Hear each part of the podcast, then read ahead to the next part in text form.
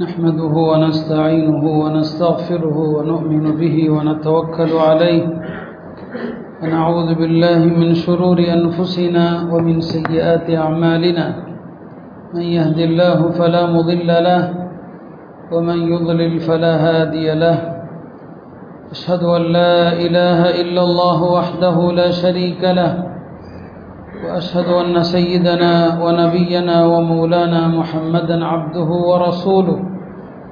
أرسله ربه بالحق بشيرا ونذيرا وداعيا إلى الله بإذنه وسراجا منيرا.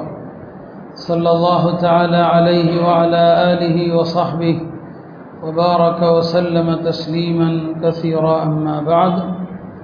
فأعوذ بالله من الشيطان الرجيم. بسم الله الرحمن الرحيم. لقد كان لسبأ في مسكنهم آية جنتان عن يمين وشمال. كلوا من رزق ربكم واشكروا له بلدة طيبة ورب غفور. فأعرضوا فأرسلنا عليهم سيل العرم وبدلناهم بجنتيهم جنتين ذواتي أكل خمط وأثل وشيء من سدر قليل. ذلك جزيناهم بما كفروا وهل نجازي إلا الكفور. صدق الله مولانا العظيم. கண்ணியத்திற்குரிய அல்லாஹ் நல்லடியார்களே சில நாட்களுக்கு முன்னால் தலைநகரத்திலே ஏற்பட்ட கடுமையான வெள்ளப்பெருக்கு. அதனால் ஏற்பட்ட சேதங்களை நாம் பார்த்தோம். அதனுடைய தாக்கம் குறைவதற்கு முன்னாலேயே இப்போது தென் மாவட்டங்களில் கடுமையான வெள்ளப்பெருக்கு வரலாற்றிலே பல்வேறு ஆண்டுகளுக்கு பிறகு ஒரு மோசமான வெள்ளப்பெருக்கை நாம் பார்த்தோம். தொடர்ந்து பேரழிவுகள் புயல் காற்றை கொண்டு வெள்ளத்தை கொண்டு பல வகையான அழிவுகள் அடுத்தடுத்து நடப்பதை நாம் பார்க்கிறோம். அதற்கான காரணங்கள் என்ன என்று நாம் யாரும் யோசிப்பது கிடையாது. ஏன் இவ்வாறான நிகழ்வுகள் நடக்கிறது? ஒரு பக்கம் இது போன்ற இந்த மழைகள் எல்லாம் உலக அழிவு நாளை நோக்கி உலகத்தை நெருக்கி கொண்டிருப்பதை நாம் பார்க்கிறோம். பெருமானார் செல்லல்லா அலிஸ்லாம் அவர்கள் உலகத்திலே நடக்கவிருக்கின்ற எல்லா பேரழிவுகளையும் சொல்லியிருக்கிறான். கியாம நாளுக்கு முன்னால் நடக்கவிருக்கிற பேரழிவுகள் என்னென்ன நடக்குமோ எல்லாவற்றையும் சொன்னான். எல்லா வீடுகளுக்குள்ளேயும் மழை வெள்ளம் வருகிறது அல்லவா? இதை பற்றியும் ஹதீஸில் இருக்குது. சொன்னாங்களா தகூமுஸ்ஸா ஹத்தா தும் மதரன் லா யுகன்னு மின்ஹு புயூத்துல் மதர். ஆச்சரியமான ஹதீஸ். கியாம நாள் வராது. இவ்வளவு பெரிய மழை பொழியாத வரை அந்த மழையினால் எல்லா கட்டிடங்களுக்குள்ளும் தண்ணீர் புகுந்துவிடும் சொன்னான். எந்த கட்டிடமும் பாதுகாக்கப்படாது. எல்லா வீடுகளுக்குள்ளேயும் அந்த மழையினால் தண்ணீர் புகுந்து விடும் சொன்னாங்க. இதை விட ஏதாவது இருக்க முடியுமா அற்புதத்திற்கு? இன்றைக்கு நாம் பார்க்கிற இந்த விஷயத்தை அப்படியே நபி சொல்லா அலிஸ்லாம் அவர்கள் இதெல்லாம் நடக்கும்போது கியாமத்தோருன்னு சொன்னாங்க. இப்போ அதான் பார்த்தோம் பெரிய பெரிய வீடுகளுக்குள்ளே எல்லாம் தண்ணீர் புகுந்து குடிசை வீடு என்றல்ல எல்லா வீடுகளையும் தாக்கப்பட்ட ஒரு நிலையை நாம் பார்த்தோம். இப்போது மழை பொழிகிறது ஆனால் விளைச்சல் கிடையாது.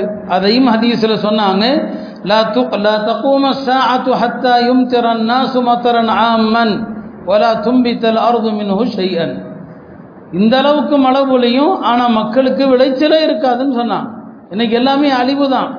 விவசாயங்களுக்கு அழிவு பயிர்கள் எல்லாம் அழிவு தோட்டங்கள் எல்லாம் அழிந்து விட்டது. மழை இருக்கும் ஆனால் விளைச்சல் இருக்காதுன்னு சொன்னாங்க. ஒரு ஹதீஸில் நபிசுல்லா சொன்னாங்க பஞ்சம் என்பது மழை இல்லாத நிலைக்கு பெயர் அல்ல. உண்மையான பஞ்சம் மழை பொழியும் விளைச்சல் இருக்காதுன்னு சொன்னாங்க. இதெல்லாம் நாம் வாழக்கூடிய இந்த காலகட்டத்தில் பார்க்குறோம். பருவமழை கிடையாது. மழை எப்போது தேவையோ விவசாயத்திற்கு எப்போ மழை தேவையோ அப்போ மழை இல்லை.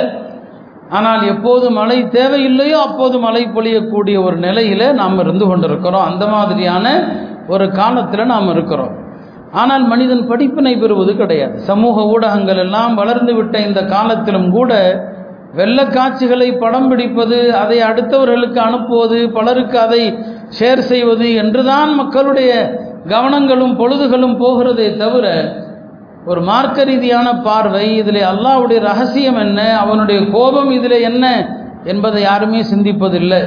காரணம் குரானுடைய வரலாறுகள் குரானுடைய படிப்பினைகளை பார்க்காதவர்கள் இது போன்ற விஷயங்களை அப்படி தான் கடந்து போவாங்க. இதெல்லாம் நன்றி கட்டத்தனத்திற்கான அல்லாஹ் கொடுக்குற தண்டனை.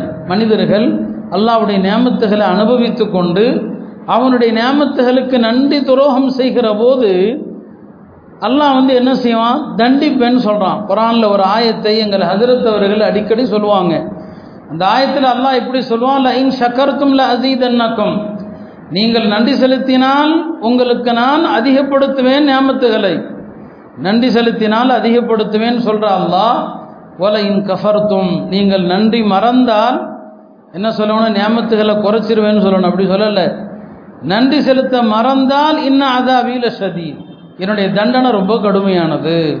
நன்றி மறப்பவர்களுக்கு அல்லாஹுடைய வேதனை என்பது அல்லாஹுடைய நியதி. இந்த எல்லா தண்டனையும் மனிதர்களுடைய நன்றி கட்ட தனம்தான். இறை மறுப்பாளர்கள் அல்லாவுக்கு இணை வைத்து அல்லாவுக்கு சிறுக்கு செய்கிறதுனால நன்றி மறக்கிறாங்க. சிறுக்கு எவ்வளோ பெரிய கொடுமை. இன்ன சிறுக்கல் அதுல் முன் அல்லாஹ் சொல்லுவான் சிறுக்கை விட அநியாயம் எதுவுமே இல்லை. ஒல் காஃபிரூன் ஹொமுத் வாலிமோன் காஃபிர்கள் தான் அநியாயக்காரர்கள். அல்லாவை விட சகிப்புத்தன்மையுடையவன் யாருமே கிடையாது. மனிதன் அவனுக்கு இணை வைக்கிறான். அல்லாஹ் பொறுமையோடு இருக்கிறான். அவனுக்கு குழந்தை உண்டுன்னு சொல்றான். அல்லாஹ் பொறுமையோடு இருக்கிறான். இல்லையா கிறிஸ்தவர்கள் ஈசா அலி இஸ்லாம அல்லாவுடைய குழந்தைன்னு சொன்னாங்க. யூதர்கள் உசைரா அல்லாவுடைய குழந்தைன்னு சொன்னாங்க. இத்தனைக்கு பிறகு அல்லாஹ் பொறுமையோடு இருக்கிறான். அப்போ மனிதர் காஃபிர்கள் ஒரு பக்கம் அல்லாவுக்கு இணை வைத்து கொண்டு அல்லாவுக்கு இல்லாததை கற்பித்து கொண்டு அவர்கள் அநியாயம் பண்ணுறாங்க நாமும் எல்லாருமே அவர்களும் சரி நாமும் சரி அல்லாவுடைய நியமத்துகளை அனுபவிக்கிறோம். அந்த நியமத்துகளுக்கெல்லாம் நன்றி செலுத்தாதனுடைய விளைவு தான் இந்த தண்டனை. குரான் பல வரலாறுகளை சொல்லும். குரானில் ஒரு அத்தியாயம் இருக்கிறது. அந்த அத்தியாயத்துக்கு பேரே சபா. சூரத்து சபா என்று தான் சபாங்கிறது யமன் நாட்டிலிருந்த ஒரு ஊர். அல்லாஹ் அந்த ஊரை பற்றி சொல்லுவான் லக்கது கான் அலி சபையின் ஃபீ மஸ்கனிஹிம் ஆயா. சபாவாசிகளுக்கு உங்களிலே அவர்கள் வாழ்ந்த பகுதியிலே அத்தாட்சி இருக்கிறது. அல்லாஹ் அவர்களுக்கு அழகான ரெண்டு தோட்டங்களை கொடுத்துருந்தான். செழிப்பான பூமி. அந்த தோட்டங்களில் மரங்களில் பழங்கள் அப்படியே காய்த்து தொங்கும். யாரும் பறிக்க கஷ்டப்பட தேவையில்லை. பறிப்பதற்காக கூடைகளை எடுத்துகிட்டு போனால் பழங்கள் தானாக விடும் எழுதுவாங்க உலமாக்கள் அந்த ஊருக்குள்ளே எந்த விதமான விஷஜந்துகளும் கிடையாது. பாம்போ தேலோ எதுவுமே கிடையாது. எல்லாமே நியமத்து தான். எல்லாமே அருட்கொடை தான். அருட்கொடையை தவிர எதுவுமே இல்லை. அல்லாஹ் சொல்லுவான் பல்தத்துன் தையீபத்துன் வரப்புன் ஹஃபூர் எல்லா வகையிலும் இனிமையான அழகான ஊர் மன்னிக்கக்கூடிய ரட்சான் ஆனால் என்ன செய்தார்கள்? ஃபஅரது அன்ஹு. நண்டி துரோகம் செஞ்சாங்க. அல்லாஹ் வெள்ளத்தை கொண்டு தான் அழிச்சேங்கிறான். ஃபஅர்சல்னா அலைஹிம் செயலல் அரிம். அரிம்ங்கிற ஒரு அணைக்கட்டு உடைந்து அந்த ஊர்கள் பூரா நாசமாக்கி மஸ்தகனாகும் குல்லம் மஸ்தகங்கிறான். கிழிச்சு தொங்க விட்டுட்டோங்கிறான். எல்லாம் சின்ன பின்னமாக்கப்பட்டது. கொஞ்சம் அல்லாஹு மஹாதீஸ் உங்களுக்கு அந்த வரலாறுகளை நாம் படிப்பினைக்கு சொல்லி காட்டுறோம்னு சொல்கிறான் குரானுடைய வரலாறு இது கதை அல்ல. அப்போ அல்லாஹ் அவ்வளவு பெரிய ஞாபகத்துகளை அனுபவித்தவர்கள் ஒரு பாம்பு தேலு விஷக்கடியை கூட பார்க்காதவர்கள் அல்லாஹ் மறந்தாங்க. அல்லாஹால பெருவல்லத்தை கொண்டு அழித்ததாக திருமறையில் சொல்லி காட்டுகிறான். இந்த வரலாறுகள் எல்லாம் படிப்பினைக்கு தானே. காரோனுக்கு அல்லாஹ் எவ்வளோ பெரிய செல்வத்தை கொடுத்துருந்தான். மூசா அலிஸ்லாம் அறிவுரை செய்து கொண்டே இருந்தாங்க. இந்த நியாமத்துகளுக்கு நன்றி செலுத்து என்று அறிவுரை சொன்னாங்க. ஆனால் அவன் கேட்கல கேவலமாக நினச்சான். ஏழை எளிய மக்களை அவமா ஏல ஏளனமாக பார்த்தான். ஒரு நாள் தன்னுடைய அலங்காரத்தோடு தன்னுடைய ஆரவாரத்தோடு பரிவாரங்களோடு ரொம்ப ஆணவத்தோடு வர்றான். மூசா அலி தன்னுடைய சகாக்களோடு இருக்கிறாங்க. அங்கே காரூன் தன்னுடைய பரிவாரத்தோடு அவனுடைய அலங்கார வண்டியோடு கடந்து போகிறான் அப்படி போகிற நேரத்தில் மூசா அலி அவர்களது தோழர்களையும் அப்படி கேவலமாக பார்த்துட்டு போகிறான் பிரம்மாண்டமான ஒரு தோரணில் போகிறான் மூசா அலி இஸ்லாம் துவா செஞ்சாங்க. எல்லாம் இவ்வளவு ஆணவக்காரன். நீ கொடுத்த நியமத்துகளுக்கு நன்றி செலுத்தாம தற்பெருமையில் இதோ இந்த ஏழை மக்களை இவ்வளவு கேவலமாக கருதி கொண்டு செல்கிறானே அவனை நீ பிடின்னு தான் சொன்னாங்க. எல்லாம் எல்லாம் பார்த்துட்டு இருக்கிறாங்க. கொஞ்ச நேரத்துக்கு முன்னால் அவனுடைய ஆடம்பரமான அந்த வாகனத்தை பார்த்து ஒரு கூட்டம் ஆச்சரியப்பட்டது. யாலை தலனா மிசிலமா ஊத்திய காரூன். காரூனுக்கு தரப்பட்ட செல்வங்கள் நமக்கும் இருக்கக்கூடாதான்னு சொன்னாங்க. இன்னஹூல் அது ஹவ்தின் அதீம் எவ்வளோ பெரிய பாக்கியம் என்று சொன்னாங்க. ஒரு கூட்டம் சொல்லுச்சு. அப்போ ஈமான் கொண்டவர்கள் சொன்னாங்க. ஒக்கால் அல்லதீன ஊத்துல் இல்ம வைலக்கும் சவாபுல்லாஹி ஹைருன் இதை பார்த்தா நீங்கள் ஆசைப்படுகிறீர்கள்.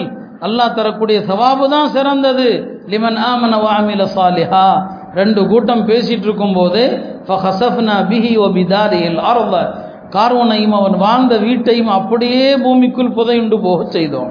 தமாக்கான லஹு மின் ஃபியத்தின் என் சுரூனஹு மின் இல்லை அல்லாவை தவிர அவனுக்கு உதவி செய்யக்கூடிய யாரும் அவனுக்கு அங்கே இல்லை. அப்பதான் அந்த கூட்டம் யார் இவனைப் போல இருக்கக்கூடாதா அப்படின்னு நினைச்சாங்களே அவங்க சொன்னாங்க தப்பிச்சோம் அல்லா நம்மளை பாதுகாத்துட்டான்னு சொல்லி. நன்றி கட்டத்தனத்தினால தானே கார்வன் பூமிக்குள் புதையுண்டு போனான் குரான் சொல்கிற வரலாறு. வார வாரம் சூரத்துல் கஹப் ஓதுறோம். அதில் அல்லாஹாலா ரெண்டு பேருடைய கிஸ்ஸாவது ரெண்டு பேருடைய சம்பவத்தை சொல்லுவான் وَضْرِبْ لَهُمْ مَثَلَ الرَّجُلَيْنِ جَعَلْنَا لِأَحَدِهِمَا جَنَّتَيْنِ مِنْ أَعْنَابٍ وَحَفَفْنَاهُمَا بِنَخْلٍ وَجَعَلْنَا بَيْنَهُمَا زَرْعًا ரெண்டு பேர்ல ஒரு ஆளுக்கு அல்லாஹ் தோட்டங்களை கொடுத்திருந்தான் திராட்சை தோட்டங்கள் பேரிச்சமர தோட்டங்கள் நடுவுல வயல்வெளிகள் என்று கொடுத்திருந்தான் இன்னொரு நண்பர் அவர் ஏழை அவர்கிட்ட ஒன்றும் இல்லை அவர் வந்து இவருக்கு அறிவுரை சொன்னார் அல்லாஹ் கொடுத்துருக்கிற செல்வம்பா நன்றி செலுத்தாத அல்லாவுக்கு நன்றி செலுத்து அல்லாவுக்கு இணை வைக்காத சொன்னார். அவன் ஆணவத்தில் பேசினான். ரொம்ப அகம்பாவத்தில் பேசினான். எல்லாம் போச்சு. எல்லாம் அப்படியே முகண்டு முகடோடு எல்லாம் சரிஞ்சு வீணா போச்சு. அல்லாஹ் மிக அழகா சூரத்தில் கஹப்பில் சொல்லி காட்டுவான்.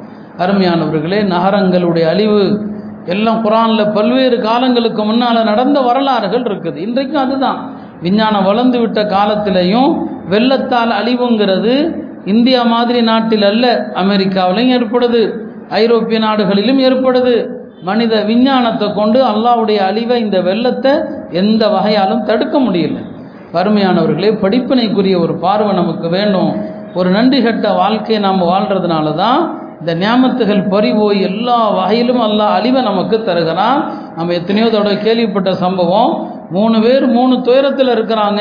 ஒருத்தருக்கு வழுக்கை தலை ஒருத்தருக்கு பார்வை தெரியாது ஒருத்தர் குஷ்ட நோயாளி. எல்லாம் மூணு பேரையும் சோதிக்க நாடுறான். உங்களுக்கு என்ன வேணும்னு மலக்குகளை வச்சு கேட்குறான் தங்களுக்கு இருக்கிற குறை நீங்கணும். கண் பார்வை இல்லாதவர் எனக்கு பார்வை கிடைக்கணும். தொழுநோயாளி என்னுடைய இந்த நோய் குணமாகணும். வழுக்கை தலை உள்ளவர் எனக்கு முடி வேணும். அல்லாஹ் கொடுத்தான். அவருக்கு செல்வத்தையும் கொடுத்தான். மூணு பேரையும் சோதிக்க கொஞ்ச நாள் கழித்து ஆள் அனுப்புனான். ரெண்டு பேர் நன்றி கட்டத்தனமாக பேசுனாங்க. அல்லாஹ் என்ன செஞ்சான்? இருக்கிற நேமத்தை பிடுங்கி பழைய நிலைமைக்கே அல்லாஹ் தள்ளிட்டான். பழைய நிலைமைக்கு போயிட்டாங்க பார்வை தெரியாமல் இருந்து பார்வை கிடைச்சது இல்லையா? அவர் மட்டும்தான் இதெல்லாம் எனக்கு கொடுத்தது. இதெல்லாம் அல்லாவுடைய அருள். அப்போ மலக்கு அவருக்கு வாழ்த்தினார் துவா செஞ்சு நிறைய கொடுத்தார். மூசா அலி இஸ்லாமுடைய காலத்தில் ஒரு பணக்காரரும் ஒரு ஏழையும் இருந்தாங்க. அந்த பணக்காரர் எப்போதுமே நன்றி செலுத்திக்கிட்டே இருப்பார். மூசா அலி இஸ்லாம் அவரை கடக்கும் போதெல்லாம் விசாரிப்பாங்க எப்படி இருக்கீங்க? நல்லா இருக்கிறான் அல்லாஹ் எல்லாவற்றையும் தந்திருக்கிறான். அந்த ஏழை எப்போவுமே புலம்பிட்டு இருப்பார் என்ன அல்லா இப்படி செய்கிறான் அப்படி செய்கிறான்னு சொல்லி. ஒரு நாள் மூசா அலி இஸ்லாம் அந்த பணக்காரர்கிட்ட கேட்டாங்க எப்படி இருக்கீங்க? நல்லா இருக்கிறேன். இந்த பணக்காரர் கையில் அதை சொல்லும்போது ஒரு மாதுளை இருக்குது. இந்த மாதுளை கீழே விழுந்துருது. கீழே விழுந்தால் அந்த மாதுளையிலிருந்து மாதுளை பழம் அல்ல முத்துக்களும் மாணிக்கங்களும் அதில் இருக்குது இப்போ மூசா அலிஸ்லாம் சொன்னாங்க நீ நன்றி செலுத்துறதுக்கு அல்லாஹ் உனக்கு இப்படி கொடுத்துருக்குறான் மாதுளம் பழத்தில். அந்த ஏழைகிட்ட போய் கேட்டார் எப்படிப்பா இருக்கிறான்? வளமை போல புலம்புனா ஒரு காற்றடிச்சு தான் அவன் உடுத்திட்டு இருந்த துண்டும் சேர்ந்தே போயிடுச்சு. எல்லாம் சேர்ந்து ஓடி போச்சு. நன்றி கட்டத்தனத்தில். இப்போ இது வரலாறு சொல்கிற படிப்பினைகள் இது.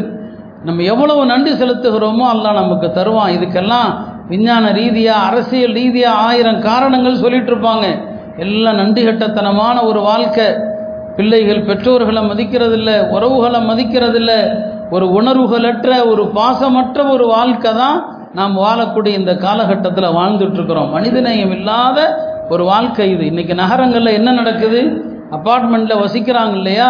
மார்க்கத்தில் அண்டை வீட்டுக்காரர்களுக்கு செய்ய வேண்டிய கடமைகளை அவ்வளவு போதிக்கப்படுது குரானில்.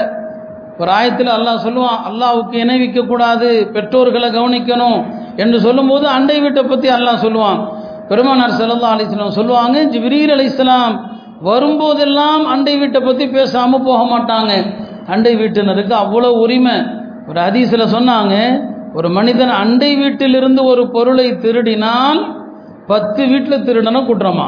அண்டை வீட்டில் திருடனா? பத்து வீட்டில் திருடிய குற்றம். அண்டை வீட்டுக்காரனுக்கு தொந்தரவு கொடுத்தா பத்து வீட்டில் தொந்தரவு கொடுத்த குற்றம்.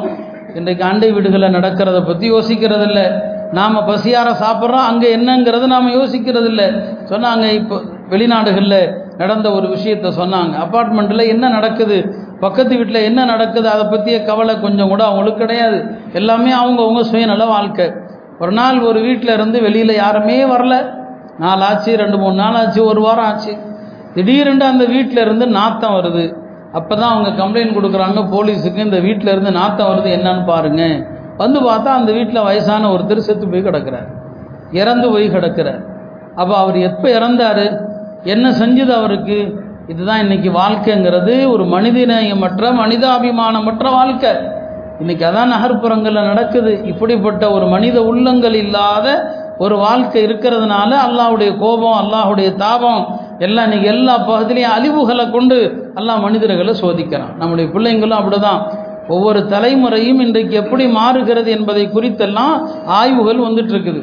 ஒரு காலம் இருந்துச்சு நூறு வருஷத்துக்கு ஒரு தலைமுறையினுடைய எண்ணங்கள் சிந்தனைகள் ஒரே மாதிரி தான் இருக்குமா?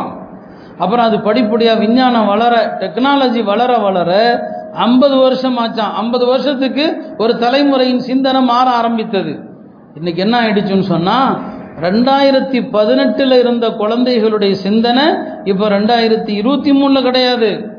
அந்த அளவுக்கு இந்த டெக்னாலஜி வளர வளர இன்றைய தலைமுறையினுடைய சிந்தனைகள் எல்லாம் மாறி போயிட்டு இருக்குது மனித உள்ளங்கள் எல்லாம் மரமாக உணர்வற்றவர்களாக இன்னைக்கு ஆயிட்டு இருக்கிறாங்க அப்படிங்கிறத ஆய்வுகள் சொல்றாங்க. நம்ம பார்க்குறோமா இல்லையா?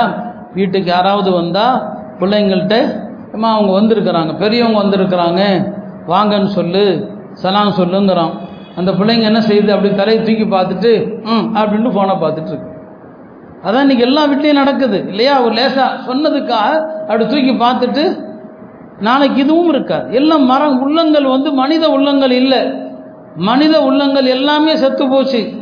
அப்போ அந்த அளவுக்கு நம்ம வீட்டில் நம்ம குழந்தைகளுடைய நிலைமை கூட இன்றைக்கு அந்த அளவுக்கு இந்த எல்லாமே ஸ்மார்ட்னு சொல்லி சொல்லி சொல்லி சொல்லி எல்லாவற்றிலேயும் மனிதம் அடிபட்டு போனது. எல்லாம் இயந்திரங்கள் எல்லாமே மிஷின்கள். மனிதனும் ஒரு மிஷினாக ஆகி போயிட்டான். குழந்தைகள்கிட்ட கூட அந்த பாச உணர்வு என்பது அறவே இல்லாத நிலை. யார் வந்தாலும் அப்படி தலையை தூக்கி பார்க்கறது இல்லை அந்த அளவுக்கு இந்த ஃபோன்களுக்கு அடிமையாகி போனோம். இந்த மனித நேயமற்ற தன்மை தான் இந்த மனித குணம் இல்லாத தன்மை தான் இன்றைக்கு இவ்வளவு பெரிய ஒரு சோதனையை நமக்கு தந்து கொண்டிருக்கிறது. அருமையானவர்களே படிப்பினை வரணும். எவ்வளவு மரணங்கள் கியாமத்துடைய அடையாளங்களில் ஒன்றாக சொன்னாங்க. இன்னமின் அஷராத்தி சா ஐயவஹார மவுத்துல் ஃபுஜா கியாமத்துடைய அடையாளங்களில் ஒன்று திடீர் திடீர் மரணங்கள் அதிகமாகும் சொன்னான். திடீர் மரணங்கள். நான் சில உலமாக்களுடைய தளத்தில் இருக்கிறதுனால சொல்கிறேன் வாட்ஸ்அப்பில் அதிகமாக எந்த இதுலேயும் நான் இருக்கிறதுக்கு எந்த குரூப்லையும் இருக்கிறது இல்லை உலமாக்களுடைய தளம் ஒன்று ரெண்டு தளம். அதில் நாங்கள் இருக்கிற எங்கள் தாவூதிகளுடைய அந்த தளத்தில் மட்டுமே ஒரு வாரத்திற்கு ரெண்டு இளம் உலமாக்களுடைய மௌலவிகளுடைய மரண செய்தி வந்துக்கிட்டே இருக்கு. ஏதாவது ஒரு காரணம் ஒன்று வியாதியினால எல்லாம் ஒரு நாற்பதுலேருந்து நாற்பத்தஞ்சு வயது. ஐம்பதை கூட தாண்டாதவங்க. சொல்லப்போனால் அவர்கள் எனக்கு தெரிந்து என்னுடைய காலத்துக்கு பின்னால் படித்தவங்க. நாங்கள் முடிச்சுட்டு வந்த பிறகு வார வாரம் மூத்துடை செய்து. பார்க்கும்போது ரொம்ப வேதனையாக இருக்குது அவ்வளோ சின்ன வயசு மரணங்கள் ஒன்று விபத்துகளால் நோய்களால். இந்த ஹதீஸில் அதான் சொன்னாங்க திடீர் மரணங்கள் தியாமத்தினுடைய அடையாளங்கள்னு சொன்னாங்க. நாம் அந்த அடையாளங்களை எல்லாம் பார்த்து கொண்டு தான் இருக்கிறோம். ஆனால் வீட்டையும் கட்டி கொண்டு தான் இருக்கிறோம். அதையும் சொன்னாங்க கியாமத்துடைய அடையாளங்களில் ஒன்று பிரம்மாண்ட மாளிகைகள் கட்டப்படுவது. திரும்பி இதில் வரக்கூடிய ஒரு நீண்ட ஹதீஸ் என்னென்ன பெருமானார் செல்லல்லா அலிஸ்லாங்க சொன்னாங்களோ எதையெல்லாம் அடையாளப்படுத்தி காட்டினாங்களோ அவை எல்லாமே இன்றைக்கு இருக்குது. வீடுகள் அலங்கரிக்கப்படும் சொன்னாங்க. எல்லாமே இன்னைக்கு பார்த்துக்கிட்டு தான் இருக்கிறோம். எவ்வளவு கண்கூடாக சொன்னாங்க அந்த ஹதீஸில். ஒரு ஹதீஸில் சொல்லுவாங்க கியாமத்துடைய அடையாளங்களில் ஒன்று நகரங்கள் எல்லாம் நெருங்கிவிடும் சொன்னான். அன்றைக்கு இருந்தவர்கள் எல்லாம் நகரம் நெருங்கும்னா எப்படி? அவங்களுக்கு விளங்கி இருக்காது. இன்னைக்கு உலகமே ஒரு கிராமங்கிறான். உலகமே ஒரு கிராமம். நகரங்கள் நெருங்கிடுச்சு. இல்லையா? எந்த நாட்டில் உள்ள விஷயத்தையும் நாம் இங்கிருந்து கொண்டு பார்க்கலாம். நேரடியாக தொடர்பு கொள்ளலாம். இல்லையா? அமெரிக்காவில் இருக்கிறவங்களோட இங்கிருந்து கொண்டு எல்லா வகையான ப்ரோக்ராமும் நடத்தலாம். நகரங்கள் சுருங்கி போச்சு. பெருமானார் சொல்லல்லா அலிஸ்லம் சொன்ன எல்லா சிறிய அடையாளங்கள் அத்தனை விஷயங்களையும் நாம் வாழுகிற இந்த காலகட்டத்தில் கண்கூடாக நேரடியாக பார்த்துட்ருக்குறோம். ஈமானுடைய மக்கள் அவங்களுக்கு இந்த காட்சிகளை பார்க்கும்போது ஈமான் அதிகமாகும். ஆகரத்தின் மீதான தேட்டம் அதிகமாகும். அப்போ இவ்வளவும் பார்க்குறோம் பாருங்கள் எவ்வளோ இந்த பிரம்மாண்டமான இந்த பயங்கரமான இந்த வெள்ளத்தில் எவ்வளோ பெரிய சேதங்கள் எத்தனை வீடுகள் போச்சு? நாம் இந்த வீடுகளுக்காக இந்த நிலங்களுக்காக தான் சண்டை பிடிக்கிறோம். அதுக்காக தான் உறவினர்களை பகைத்து கொள்கிறோம் அதனால தான் சகோதரர்களுக்கு மத்தியில் சண்டை எல்லாம் நினச்சா ஒரு நிமிஷத்தில் எல்லாத்தையும் அழிச்சிட்றான். ஒரு அறிஞர் தன்னுடைய பேச்சில் ஒரு அழகாக ஒரு உதாரணம் சொன்னாங்க. ஒரு பஸ்ஸில் ஒரு இருக்கைக்காக ரெண்டு பேருக்கு மத்தியில் சண்டை. ஒருத்தருக்கு ஒருத்தர் விட்டு கொடுக்காம வாய்த்தகராறு முத்தி ரெண்டு பேரும் நின்று கொண்டே சண்டை போட்டு அடுத்த ஸ்டாப்பில் இறங்க வேண்டிய இடமும் வந்துருச்சு ரெண்டு பேருமே உட்காரல. ரெண்டுமே உட்கார ரெண்டு பேருமே சண்டை போட்டானே தவிர அடுத்து ஸ்டாப்பு வந்துருச்சு. அவர் சொன்னார் இன்னைக்கு நம்ம வாழ்க்கை அப்படி தான் இருக்குது. வாழ்க்கை ஊற சண்டை தான் விட்டு கொடுக்காம சண்டை. சண்டை போட்டு கடைசியில் வாழ்க்கையும் முடிஞ்சிருது உலகம் முடிஞ்சிருது. அல்லாஹ் சொல்ற மாதிரி புல் மத்தா துன்யா கலீல். இந்த உலக இன்பம் அற்பமானது. இந்த உலக இன்பம் சொற்பமானது. ஒல் ஆஹிரத்து ஹைரோன் ஆஹிரத்து தான் உயர்ந்தது என்று அல்லாஹ் சொல்கிறானே இந்த அற்ப உலகத்துக்கு தான் எல்லாரும் சண்டை போட்டுட்டு இருக்கிறோம் எந்த வெள்ளத்தையும் கண்டு நாம் படிப்பினை பெறுவதில்ல. தகவல்களாக கடந்து போகிறோமே தவிர அல்லாஹ் பாதுகாக்கணும். எங்கேயுமே வரக்கூடாது. இது போன்ற அழிவுகள். எங்கேயுமே வரக்கூடாது. யோசிச்சு பார்க்கணும். நமக்கு வந்திருந்தா நாம் நிலைமை என்ன இருக்குன்னு யோசிச்சு பார்க்கணும். எவ்வளோ வயசானவர்கள் வீட்டில் இறந்து போனாங்க? பசி பட்டினியில் ஆள் இல்லாமல் பார்க்க கவனிக்க ஆள் இல்லாமல் எத்தனை பேர் இறந்து போனாங்க? யோசிச்சு பாருங்கள் பல பேருடைய எல்லா அடையாளங்களும் அழிஞ்சு போச்சு. அழுகிறாங்க. எங்களுடைய ஆதார் கார்டு இல்லை ஓட்டர் ஐடி இல்லை நகைக்கா எல்லாம் எல்லாமே போயிடுச்சு அடிச்சுட்டு போயிடுச்சு பல பேர்த்துக்கு இப்படியெல்லாம் உலகத்தில் இந்த மாதிரி காட்சிகளை எல்லாம் எல்லாம் காட்டியும் கூட நாம் நம்முடைய வாழ்க்கையை மாற்றுறதில்லை நம்முடைய உள்ளங்களை நாம் சீர்திருத்துறதில்லை. நாம் பழைய பொங்கல் அப்படியே தான் நாம் போய் கொண்டிருக்கிறோம். எனவே அருமையானவர்களே இந்த நிலைமையை நாம் மாற்றணும் மனிதர்களாக வாழ கற்றுக்கொள்ளணும். அல்லாவுடைய தீனின்படி வாழ கற்றுக்கொள்ளணும். பிற சமுதாய மக்களுக்கும் அல்லாவுடைய வல்லமனா என்னன்னு சொல்லணும். அல்லானா யாரு? ஏன்னா அவங்கள்ட்ட கடவுளை பற்றிய சரியான மதிப்பீடு இல்லை. அவங்க யாராவது இது கடவுள் சம்மந்தப்பட்டதுன்னு யாராவது சொல்கிறாங்களா எவனாவது கோடியில் ஒருத்தன் சொல்லலாம். இப்போ இது ரப்புடைய வல்லமையின் வெளிப்பாடு என்பதை அவன் நினச்சா ஒரு நிமிஷத்தில் எல்லாவற்றையும் சுக்குநூறாக்கிடுவான். எல்லாவற்றையும் சின்னாபின்னமாக்கிடுவான். கியாமத்துக்கு முன்னால இதானே நடக்கும்? இதா துக்கத்தில் ஆரது தக்கன் தக்கா. எல்லாமே சுக்குனராக போயிடும். அதனுடைய ஒரு வெளிப்பாடு தான் இது என்பதை நாம் பிற சமுதாய மக்களுக்கும் சொல்ல நாம் கடமைப்பட்டிருக்கிறோம். எனவே அருமையானவர்களே அழிவுகள் தொடர்ந்து நடைபெறுது. நாம் சில செய்திகளை எல்லாம் கேட்டால் அச்சமாகத்தான் இருக்குது. இனி மழைங்கிறதே இப்படி தான் இருக்கும். மழை அப்படிங்கிறது இந்த மாதிரி மழை தான் அருள் மழை என்பதை பார்க்க முடியாது என்கிற அளவுக்கு வானியலார் கொடுக்கக்கூடிய தகவல்கள் நமக்கு பல்வேறு வகையில் பயத்தை தருது. ஆக இப்படி பல சோதனைகள் அடுத்தடுத்து சோதனைகள். ஒரு கட்டத்தில் சோதனைகள் இந்த அளவுக்கு வருமா? நபிசலாம் சொன்னாங்க ஒரு மனிதன் உலகத்தை விட்டும் போயிடலான்னு நினப்பானா? எங்கேயாவது மௌத்து விற்கப்பட்டா அந்த மௌத்தை காசு கொடுத்து வாங்கிக்குவானா? அப்படி ஒரு ஹதீஸ் ஆச்சரியமான ஹதீஸாக இருக்குது. மரணம் என்பது விற்கப்படுகிற ஒரு பொருளாக இருந்தால் மனுஷன் காசு கொடுத்து வாங்கி மௌத்தா போயிடுவோன்னு நினப்பானா? அந்த அளவுக்கு உலகத்தில் சோதனைகள் எல்லாம் அடுத்தடுத்து வரும். அதனால தான் ஹதீஸில் சோதனைகளை விட்டும் பாதுகாக்கப்பட்டு பாதுகாப்பு தேடப்படுது. எவ்வளோ அழகான துவாக்கள் எல்லாம் இருக்குது. எனவே அருமையானவர்களே அல்லாஹ் தந்திருக்கிற ஞாபகத்துகள் நம்மிடம் தொடர்ந்து நீடிக்கணும்னு சொன்னால் அல்லாவுக்கு நன்றி செலுத்தணும் அல்லாவுடைய கடமைகளை நிறைவேற்றணும். ஹதீஸில் சொல்லப்பட்ட துவாக்கள் ஓதுங்க. பெருமானார் கற்றுத்தந்த அழகான துவாக்கல்ல ஒன்று அல்லாஹும் இன்னி அவுது விக்க மின் ஜவாலி நியமத்தி எல்லாம் நீ தந்திருக்கிற ஞாபகத்துகள் அவையெல்லாம் எங்களை விட்டு நீங்குவதிலிருந்து பாதுகாப்பு தேடுகிறேன். ஆஃபியத்தி நீ தந்திருக்கிற ஆரோக்கியமான நிலை அது எங்களை விட்டு திரும்பி விடுவதிலிருந்து பாதுகாப்பு தேடுகிறேன். ஓ ஃபுஜா அத்தினிக் உன்னிலிருந்து வரக்கூடிய திடீர் தண்டனைகள் திடீர் சோதனைகள் யார் எதிர்பார்த்தாங்க அந்த மழை? அவ்வளோ பெரிய மழை யார் எதிர்பார்த்தாங்க? இந்த ஞாயிற்றுக்கிழமை காலையில் எங்கள் வீட்டில் பேசும்போது சொல்கிறாங்க நல்ல மழை பெய்யுது. ஏழு மணிக்கு பிடிச்ச மழை அடுத்த நாள் ஏழு மணி வரைக்கும் மழை பெய்யுது முதல் நாள் ஞாயிற்றுக்கிழமை காலையில் ஆரம்பித்த மழை. சாதாரணமாக சொன்னாங்க கடுமையான மழை பெய்யுது எங்கேயுமே போக முடியல. சரியான மழை பெய்யுது எதுவுமே வாங்கலைன்னு ஒரு பேச்சுக்கு சொல்கிறாங்க காலையில் பத்து மணிக்கு பண்ணுறான் அப்பையும் மழை தான். மதியம் பண்ணுறான் அப்பையும் மழை தான். இரவில் பண்ணுறான் அப்பையும் மழை தான். கிட்டத்தட்ட நூற்றம்பது வருஷத்துக்கு பிறகு இவ்வளோ பெரிய மழை. திருநெல்வேலி ஜங்ஷனுக்கு போகக்கூடிய பெரிய மேம்பாலம் புதுசாக கட்டினாங்க. அது அவ்வளோ உயரமானது. அந்த மேம்பாலத்துக்கு மேலே தண்ணி. இவ்வளோ பெரிய ஆச்சரியமானது. அல்லாஹ் வந்து தண்ணிக்கு முன்னால் மனித சக்திகள் எடுபடாது. அப்போ நூல் இஸ்லாமுடைய காலத்தினுடைய வெள்ளம் எப்படி இருந்திருக்கும்? நம்ம அதையெல்லாம் பயானாக ரசித்து கேட்டிருக்கிறோம். இல்லையா? இந்த வெள்ளம் ஒரு சாதாரண ஒரு நாள் மழை. ஒரு நாள் மழையினுடைய இது இப்படின்னு சொன்னால் நூல் இஸ்லாமுடைய காலத்தினுடைய வெள்ளப்பொருளை எப்படி இருந்திருக்கும்? அல்லாஹ் குரானில் அதை எவ்வளவு அழகாக வர்ணிப்பான். வானத்துக்கு சொல்லுவான் மேலேருந்து கொட்டுன்னு சொல்லி. பூமிக்கு சொல்லுவான் கீழே உள்ள ஊற்றுகள் எல்லாம் கிளம்புன்னு சொல்லி.